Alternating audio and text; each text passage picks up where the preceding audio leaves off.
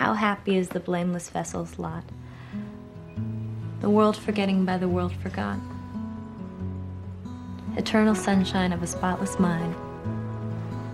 Each prayer accepted, and each wish resigned. Is there any risk of brain damage?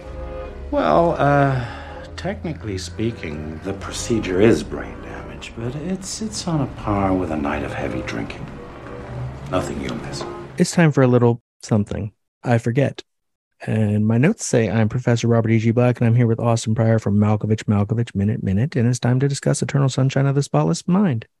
But they're erasing me. I have no memory of any of this, and I've heard you don't have any notes, so this is going to be fun. um, yeah, we'll go from we'll go from your notes, and uh, oh yeah, you can open my... my- notes if you want. oh yeah, and my familiarity with this movie should uh, see me through. Yeah. Um, we are in minute 27 of Eternal Sunshine of the Spotless Mind. Joel has just arrived at Lacuna for the first time.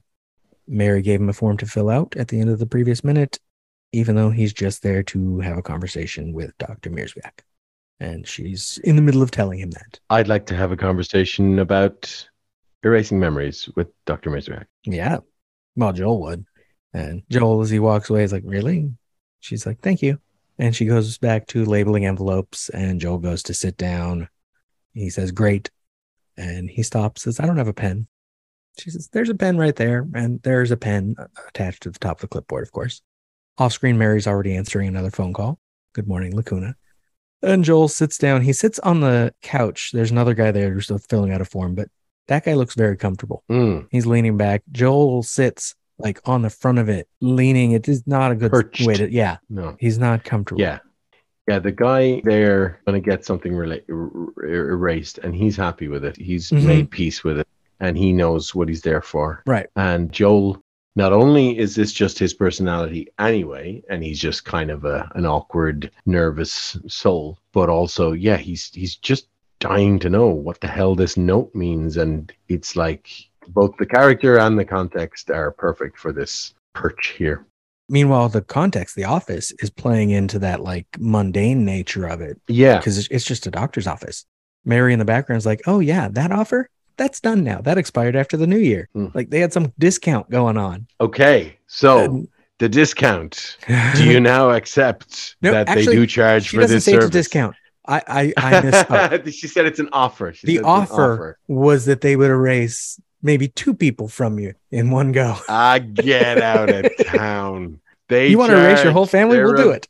They're a business. They charge. It was in the fall. Yeah. This is in the US. So this is like Thanksgiving and Christmas. Now you're sick of your family. You want all of them gone? We'll do it. Usually they focus on one memory. It's one night. This one's going to take a little longer and probably takes a stronger drug and they're there for like a whole day. so you're sticking to your theory. I'm that they sticking to it. It doesn't, it this can't cost money. No, it, that's not. I would argue that just because something presents a difficulty doesn't mean it can't be done. They they're like when Maybe you get say sponsors.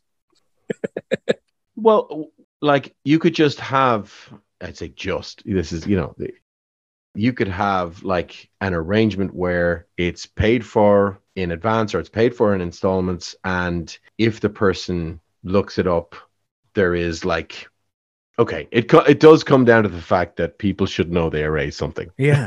they would have to hack your bank account and charge you like $10 a month retroactively. For no, a you could consent beforehand. You could consent beforehand. No, but if you look at your bank statement and see a bunch of some weird charge from some company, you're going to look up what it is. You Yeah. have to know what but- charged you money. No, sure. So but- they'd have to hide it in tiny payments. Um, You're already no, done. they wouldn't.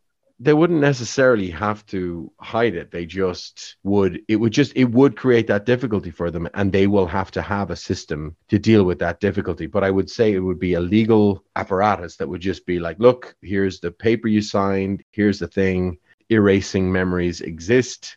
That is one of the services provided by I'm going this. to have to get a lawyer on this show. We're not gonna. Yeah, get a lawyer. If you don't remember not gonna- signing a consent form, does it count? yeah well i to cover themselves legally and to you know expand reliably as a business Oh, they do an They audio recording of them saying their consent. yeah yeah Part of the recording. but it was recorded under duress and is not used for the customer it's not usually accessible to the to the customer But yeah, like it is a hole in their plan. But I would not go as far as to say they don't charge because there's none of this. It, It's this, it's this one of the questions makes- on the form is how much attention do you pay it to your bank statement? yeah, yeah. Just asking for a friend. Oh man, if they were doing this to me, I would never catch it. uh, you know what I mean? I was just like, oh, some payment, some service. Oh, what was that? Oh, I'll look into it, and I don't. I'll just hook it to my PayPal and I won't know Yeah, yeah, because all of my online things go through there because it's easier. yeah. But that, yeah, this was before. I mean, I'm sure PayPal existed in some form, but not not integrated into our lives as much back No, then. they don't even have cell phones. No. Yeah, this is like one of those things that like the US versus Europe is is like in general US is like kind of ahead of us in technology, but there are some weird surprises about uh, that go the opposite way, you know. Huh. And there's also this kind of lag between the adoption of a new technology and screenwriters integrating that technology into movies. And I think that mobile phones in particular took a while because they create problems for screenwriters where, oh, now I have to think about why they weren't able to just call and sort this out Yeah. or whatever, you know? Because when this movie came out in 04 or 05, it was 05, wasn't it? Uh, 04. Okay. So in Ireland, everybody had mobiles at that point. Huh. And I think in the US, it wasn't quite like that. People were still using their landlines more. Yeah. And I think it's because landlines were so crazy cheap and had been kind of just really even more kind of deeply integrated into the culture than they had in Europe. So like we would always just see Americans with like watching movies. It's like, do they have like different phone lines in every room? Do Mhm. they have like, you know, it's like multiple phones, multiple phone numbers in a house, hands free and kind of portable phones before we did, you know, and even just the long, long cords where you could walk around the kitchen doing Yeah. stuff. We'd just be watching this on America, and we eventually got a long cord on our home phone in the kitchen, and just it felt very American, you know. and I always think of Marie in Breaking Bad when she's like walking around the kitchen because she's got this fancy ass phone that has like a, a microphone array so that it can filter out background noises and follow you around the kitchen and all that. So I think just because landline phones were so cheap for local calls in the States or free even, they just seem to be so kind of ingrained in the culture that there was a much longer resistance against uh, Mhm. mobiles. It just everybody just got mobiles. You know, people still had landlines and stuff. Like my parents have them, but like I don't. I was like, why would I have a landline? Right. And just other things that like when I went to the States as a teenager, I was just like, they don't have widescreen TVs yet. You know, like our, our TVs all went to widescreen before we went to HD, Huh. which caused us awful problems with aspect ratios that that would upset a, a guy like me and uh, a few other people. Yeah, so it's just this weird thing about technology, the way, you know, like obviously, you know, it's the US, they're the big global superpower and way ahead of us on all these things. But like, yeah, like Americans had kind of like would I'd talk to Americans and kind of say, like, oh, just text her, you know? Yeah. Text? What? It was like the you know, Americans had never heard of text messages because it existed on the phones, but it just wasn't kind of promoted by the carriers or whatever. So it's just like something When you paid per text Yeah, and you when she did have a cell phone. yeah, yeah, and like we just just didn't, you know, we just took to texts more quickly than the U.S. for whatever kind of cultural reasons, you know. Yeah, so when this movie came out, there was no mention of mobiles, but in Ireland, we were all to see this movie. I had to turn off my mobile, you know. yeah. So uh, we go from him perched on the edge of the seat, filling out his form, to Mary coming out of the side of her office next to some files. Says Mr. Barish, and she waits. He comes in into frame and she leads him down the hallway. She's being nice. How are we today? Not too good, actually. And they get to the corner, She didn't actually want to know how you are. She just Right. wanted to She's stay. She's just being nice. but he of course answers and then stan proving i think we said a couple episodes ago that he was the professional one of the group yeah. but he's the one who jumps out and scares her in the hallway Mm. Even professionals can be tripped up by love. yeah He's just trying to be flirty, doing the boo. if she had been walking back the hallway by herself it might have been funny Yeah, But yeah, she was she was just trying to be person. professional, and she got yeah, yeah. It was just, but it, I mean, that's such good. It's so perfect. The awkwardness of that is Uh-huh. just a perfect kind of expression of the. It just kind of establishes these characters as that bit younger, shows that he's kind of more interested in her, and just perfectly captures that horrible awkwardness of playing a small prank, taking a small social risk, and having it thrown back in your face. Yeah. To which he has to say sorry, sorry, four times. Sorry, sorry, sorry, and just make himself sorry, small. sorry. I was just sorry. and sorry. he's still walking "I'm off. working." Yeah, he's still Uh-huh. walking off, saying sorry when nobody else is when when you know the other two are just gone. It's great.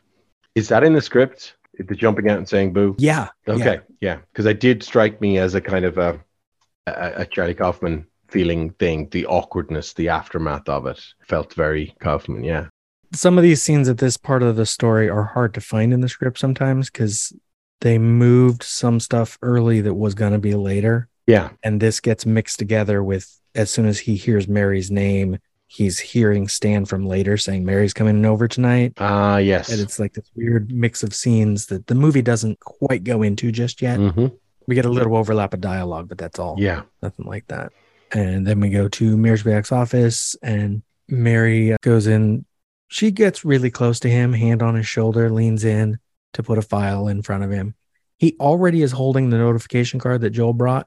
So I don't, I guess she's not handing him Joel's information. yeah. Well, I I would think that because of the sensitivity of this issue, Mary probably came in with that card earlier Yeah, when Joel was filling out the form. Yeah, and then like just is now just handing him the form because like yeah, and looking at the order of events, uh, it's kind of hard to see when he would have. Oh, does he does he walk? Sorry, did we in the last minute? Does he say I, I received this, I got this, or something? He doesn't say it, but he was holding He it. was holding it. Okay, yeah, yeah. So He was holding it when he was at the front desk. Yeah. So probably she got it from him, took it to Mierzwiak, and then yeah. Mm-hmm. once Mierzwiak was ready, she Yeah. came back out. She's like, "Here, doctor," and she lingers, Mm-hmm. stays standing there because she likes this stuff and this guy.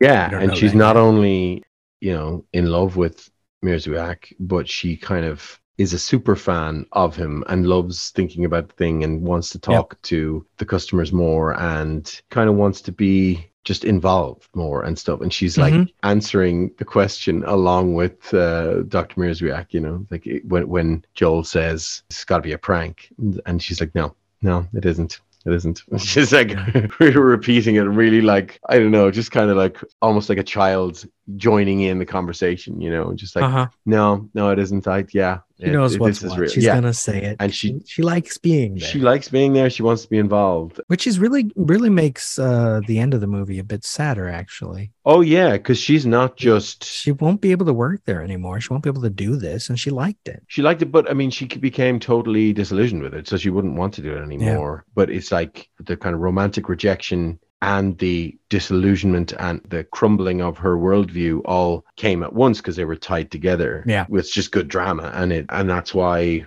Yeah, she wouldn't want to come back to this job anyway. No. But it does mean that she's got a hole to fill now. She could find something good to do if she wants to really. She could go back to school, become a therapist or something. She could help people in a different way. Yeah, and if this movie was more concerned with the sci-fi aspect, then this technology kind of wouldn't exist in isolation. Right. It would be that there would be a whole raft of neurological treatments based on whatever key technological Right, which could discoveries be and the next breakthroughs. step. Yeah. Once all that information gets sent back out, Yeah, that there would be other forms of up. that there would be other forms of therapy using this same kind of technology that didn't involve destroying cognitive memory, but maybe just involved treating conditions or restructuring the brain to treat neurological disorders or whatever. use it like you do hypnotherapy kind of thing. Yeah, You yeah. go I mean, into your memory and deal with it. yeah, like you know, if you can break down cognitive memories and emotional cores of memories, all you're doing is like systematically targeting neurons and breaking them down, targeting syn- synaptic connections and breaking them down. And that would have all sorts of other applications. And again, this movie doesn't care about that, and I'm glad it doesn't. But if we were to kind of read reality into it, there'd be lots of ways that she could kind of still scratch the itch of being fascinated by all this stuff. And And then they could charge money for it. there you go. Solve for capitalism. they charge money for this. yeah. Mierzwiak's nice man. He's like, thank you for the card. And he's like, you should not have seen this. I apologize. hmm And camera goes over to Joel. He leans forward over the desk. He's like, this is a hoax, right? I mean, this is Clem. Mierzwiak cuts in. I assure you, no. This one, Mary's like, no. Yeah. And Mierzwiak and Joel both turn to look at her, and she's like, Mm-mm. Mm-mm. Yeah, she keeps answering. I'm part of this. Yeah. Yeah. She's like, oh, uh, yeah, I'm in. And then now finally she does leave after looking toward Mierzwiak one more time. But then we watch as she's walking away. Not only does Mierzwiak watch her leave, she stops before actually exiting the room and looks back and smiles. Yeah. So they got a whole flirty thing going on again, and Mierzwiak is in trouble. mm-hmm. He's gonna be. Yeah. Yeah. She walks out of the room backwards in order to face him. She is still technically Mhm. still Yeah, she moving. turns around with the yeah, door. yeah, and she's kind of futzing with the door. And it's just like, yeah, it's a completely improbable way to exit a room unless you're in love with the Right. occupant. Yeah, Exactly. And then uh, Joel leans forward again. He's like, Mm-mm, "There's no such thing as this." yeah. Which he's he's insistent. which just immediately has to I have to connect it to Malkovich. You know, there's no such thing as a portal that leads you inside somebody else's mind. It's like, yes, there is. Okay, I want to try it. In other words, the script is just like we are going to tick the box that says we acknowledge that if this happened, nobody would believe it. Come along with us, audience. This person is going to say, I don't believe it. We're not going to have them remain in disbelief for a realistic amount of time because that would be boring. right. Let's just get it over with and move on. And it's exactly the same thing he did. He had a wild and crazy premise in each movie. And in each movie, he wanted to get on with what that says about people and emotions and memories and exploring themes and none of what it says about the rules of a science fiction world. Right. He he plays the conversation just enough so that we understand they talked about it. Yeah. Like we cut to next minute we go with Joel talking to Carrie and Rob Yeah. about this. And then he comes right back to Lacuna. Mhm. That's all we need to know is yes, he did contemplate it and Yeah. then he went and did it. Don't worry, It's audience. doing it. He said the thing. Yeah. Yeah. Because otherwise he's gonna spend the whole movie trying to figure out how do I prove this works before I go in for the procedure. Yeah. Yeah. I need to have you erase a single thing Yeah. yeah. that I know happened and that there's evidence of Yeah. so I can test it. Mm, uh, yeah, or at least look it up and read the like research papers or whatever that led to it. Yeah, it's not like it, it's Yeah. Look up Mierzwiak's publication. either way not exactly gripping cinema. Well, with the right director. Okay, yeah, yeah. I mean, I would watch it. You would. the rest of the film it, is just Joel but and we looking would at be on this podcast. So you know. scientific publications. yeah, the minute ends with uh, Mierzwiak starting to explain. He says, "Look, our files." He's gonna say are confidential, and then he's gonna explain to him. Mr. Kruczynski was not happy, Hmm. but we'll get to that next minute. If you discovered that a significant other had erased you, do you think that you would want to erase them back? No. Yeah, I don't think so either. Especially not in the stage where Joel is right now. He is still like in heartbreak and pain. Yeah, he's in fact in that position of not really knowing where he stands and not having had the closure, Yeah. you know, and just be like, not, it's like, I don't even know what's going on. She won't talk to me. So it's like, obviously, he knows she's moved on and she's not interested, but she's also acting very out of character. hmm She didn't just have a big blow up fight with me and go. She just stopped and is suddenly talking to this guy, this really young guy. Exactly. Yeah, it's interesting because it also paints Lacuna in a negative. If you can't already paint him in a negative light, this would. yeah. Is it they don't erase Joel's memory necessarily for his good. Yes. He's not in a position right now to decide that. yeah. They're doing it to protect them because he found out. Yes, that is a very good. Uh, yeah, yeah, and they, they kind of fast track the service because of that, don't they? Mm-hmm. Yeah, Yeah. yeah, he comes back and demands it, and they're like, okay, yeah. yeah. Under Special these special circumstances, circumstances, we'll do it. exactly. Yeah, yeah. Which also is nice of them, but it's nice of them because it protects them. Covers their asses, yeah. But which does Uh-huh. again lead us to the question of, well, do they have FDA approval, or you know, Yeah, if no one can remember what they do yeah, and it doesn't cost anyone any money, it does. then then they could just abduct random people and erase their memories at any time For what? Why would they do it if it doesn't make them any money? to manipulate the world. Oh, it's run. It's the same by the Westworld, same the same corporation that made Westworld. And Yeah. These are their early. Right. Westworld is where they get all the they're recording everyone's brains and then they're going to stick them in these people they erase. But also, like, They're not going to oh, have robots. They're going to have programmed humans. programmed humans.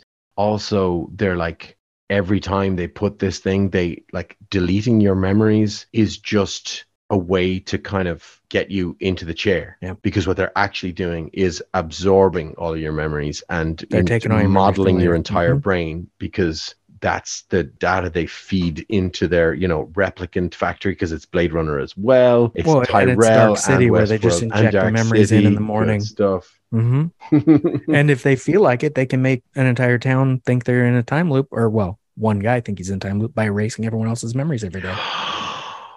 oh, beautiful. And resetting the weather and all of the people. They just hope he doesn't notice the weather. Yeah. Of course, he's a weatherman. So yeah. He's like, why is it summer now? What is happening? So Like, no, it's a time loop. We swear. so is that why we're all here? We're here as guests on your existential trilogy so that we'll eventually happen upon developing all of the ideas to create the connective Oh yeah, the, tissues for Zoom the is recording your brain waves. Right, Right. you're right. But, but we're also just creating all of the connective tissue among these three films to make them part of a shared cinematic universe for your pleasure. Absolutely. Yeah. Good. I just have to write some androids into my time loop story, and it'll be Great. perfect. Uh, the whole thing is about screenwriting. Yeah. Perfect. Sorry, the question I asked was like, would you want to erase somebody if they had erased you? And I kind of think, yeah, I think like I, I would answer the same that no, I wouldn't. But I still kind of feel that it rings true with the feeling of rejection. Because you know that awful feeling of you're not only hurt by the rejection, but you're so jealous by how seemingly easily the other person has moved on. Yep. You know, and a lot of movies deal with that and, and songs kind of dwell on that. And it's like, yeah, just to like, it always looks so easy. And of course, it's probably not. I mean, I'm sure it is for some people who were like less invested in the relationship.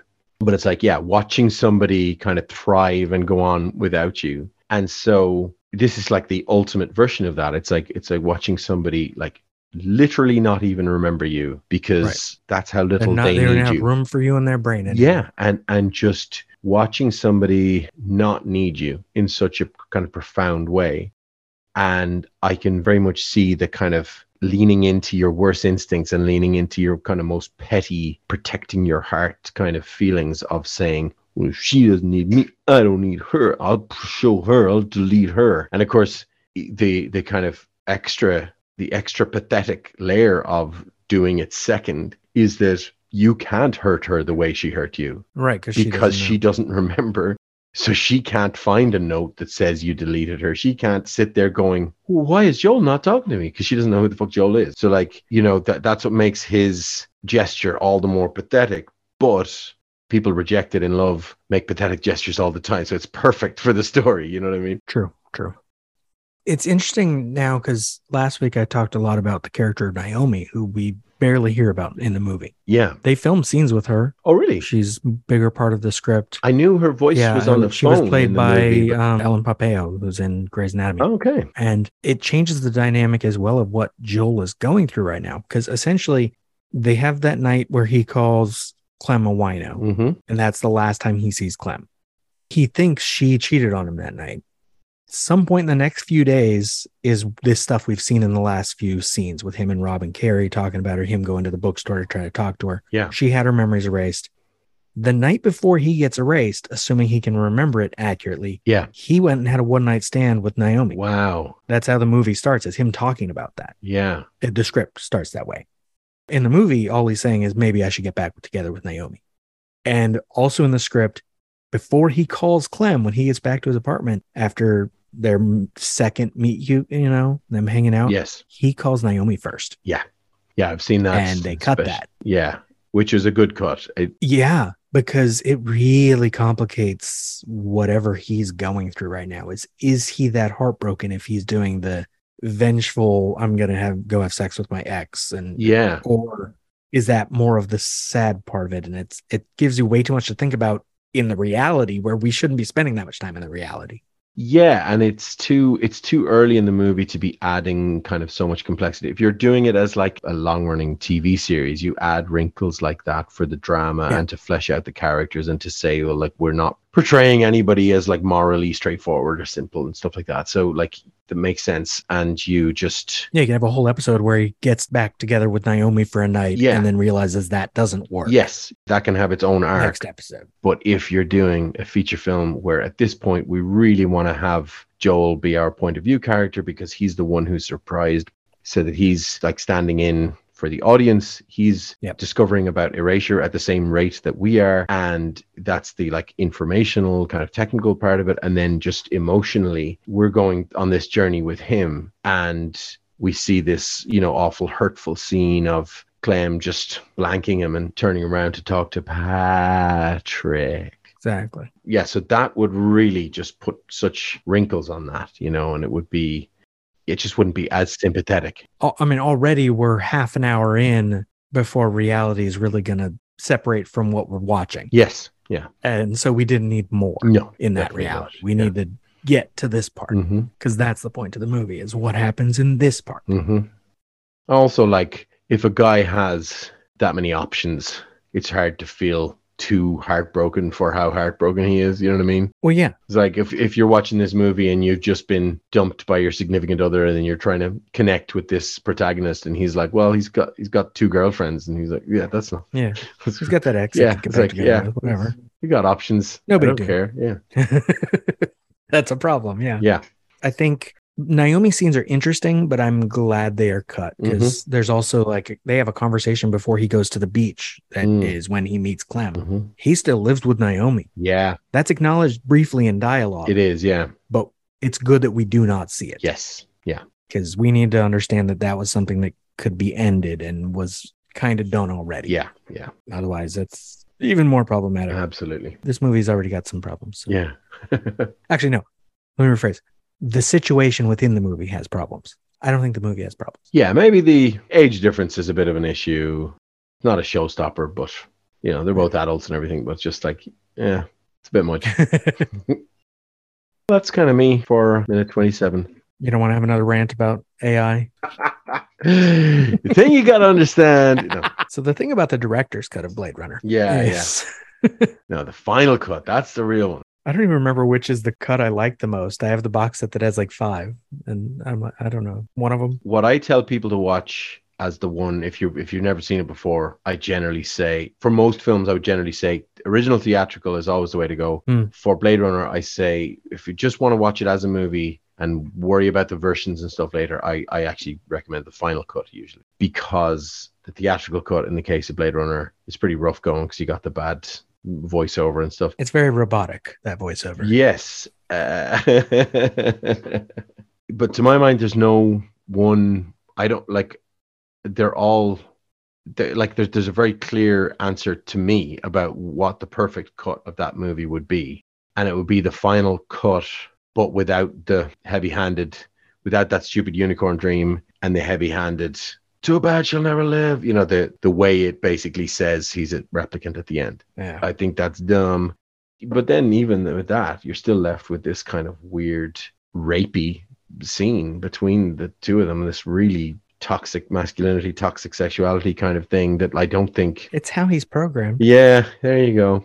I don't think that scene does what Ridley Scott or anybody else thinks it's meant to do. It's just even before I was like a super woke lefty asshole, I was always really uncomfortable with that. And I would just be kind of jumping through hoops in my mind about like trying to justify it and say, well, what what's he trying to say here? And it's almost like Deckard is trying to confront Rachel with her own desire is like Yeah. is like the most charitable reading of it. But he still has no right to do that. And there's a way of doing that and there's even a manly kind of you know slightly macho way of doing it where it's just like where, where you like take a stand and say no I, I demand that you face up to this That's part of why I kind of like the theatrical cut. I just wish we had a different recording of the voiceover because the voiceover has like no energy to it. yeah And I like that it plays as this film noir yeah a film noir kind of feeling to it would make that scene it wouldn't be good but Mhm. you'd understand what it's doing because that is a common way of playing the male female relationship very it's very noir and the noir aspects of blade runner don't like they're there and obviously film analysis and film criticism has pointed them out for so many years that anybody Yeah. who knows anything about film will know them. But they're not really on the surface, maybe the first time you watch it, because you're just in the science fiction setting. And if you don't have the voiceover as well. And the other big thing is that Harrison Ford just didn't want to become the actor who wears a hat because he had just done Indiana Jones. And that's why he doesn't wear the fedora. Harrison Ford said no, and I'm glad he didn't because it's it's much more timeless now. Yeah. But it doesn't hit the genre of noir as hard as it was originally planned to. But then uh, on the flip side, the voiceover wasn't originally planned, as far as I know. It was it was Right. forced on them by the studio, and that's why it's recorded with such. I walked downtown. I had to see the guy with the ball. The language they spoke was blah blah blah. oh, just kill me. Yeah. I think the content of the voiceover is okay. I It's think okay, its yeah. delivery It's just does delivery. Yeah, totally. Yeah. And like Blade Runner is just kind of this triumph of the craft of filmmaking. Yeah. And I actually think that viewed through that lens, it's just stunning and it's made this huge contribution. But viewed through the lens of like the art of storytelling, I'm not sure it really holds up. Well, right. If you can make tiny little changes and it feels like a different story, maybe your backbone wasn't strong enough. or yeah something. yeah i just i don't know it's it's um it ends up kind of losing its way narratively and i think the whole replicant idea just is uh, just muddies the water so much and um it's, it's kind of appropriate that there's no one perfect version of it because Yeah. it's just kind of an imperfect film and it will always the, the the version of blade runner that each one of us carries in our head is kind of better than any version of the movie Right. Because we remember the parts we like. yeah and the parts that were just burnt into us as kids And if we've watched all the versions, we can watch different, we can remember yeah, different exactly. And remember, you just you know just jumble them up and go to Lacuna and get your memory erased of Yeah. specific scenes so that you Of can each cut version, yeah. yeah, And then you just watch your own edit that you've put together. exactly. And it's the movie you want. Mm-hmm. There you go. And if Malkovich is inside your head, wait, no, no, if if you're, you're inside, inside Malkovich's Malkovich's head, head. yeah, then you'd make a different version of Blade Runner and you could talk about that where? over at malkovichminute.net, malkovichminute.net for all your being John Malkovich minute by minute podcasting needs. Thank you for listening. Eternal Sunshine of the Spotless Minute is just one part of an existential trilogy of podcasts. Tune in every Tuesday for Minutia Ex Machina, every Wednesday for the Groundhog Day Project Minute by Minute, and every Thursday for more Eternal Sunshine. And you can follow all three shows on one feed. Just search an existential trilogy. Follow this show on Twitter, Instagram, or Facebook at Spotless Minute. This has been a production of Lemming Drops Studio. You can find links to more at lemmingdrops.com or join the Facebook group Lemming Drops Studio Tour. Also, you can support all my shows at patreon.com slash lemmingdrops. Until next time. This is it, Joel. Oh, it's gonna be gone soon. Okay, I'm sorry. I know. What do we do? I'm gonna call it off. Enjoy it. Can you hear me? I don't want this anymore. I want to call